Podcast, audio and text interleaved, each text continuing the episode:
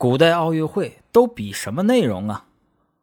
最早的奥运会啊比较单调，只有短跑这一项。古希腊人称之为斯泰德，意为场地跑步的意思。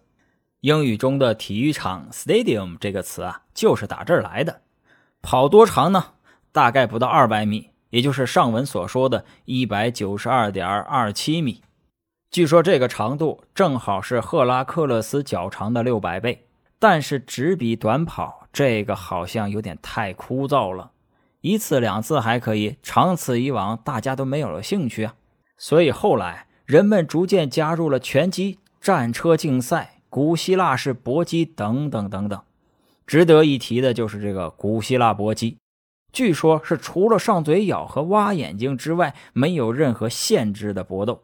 后来又有了五项全能的比赛。即包括跑步、跳远、绝地赛、标枪、铁饼等五项运动。古希腊人认为竞技孕育着卓越，所以比赛以竞技为主，但也不完全。还有的运动会包含竞技、音乐、声乐、诗歌等等。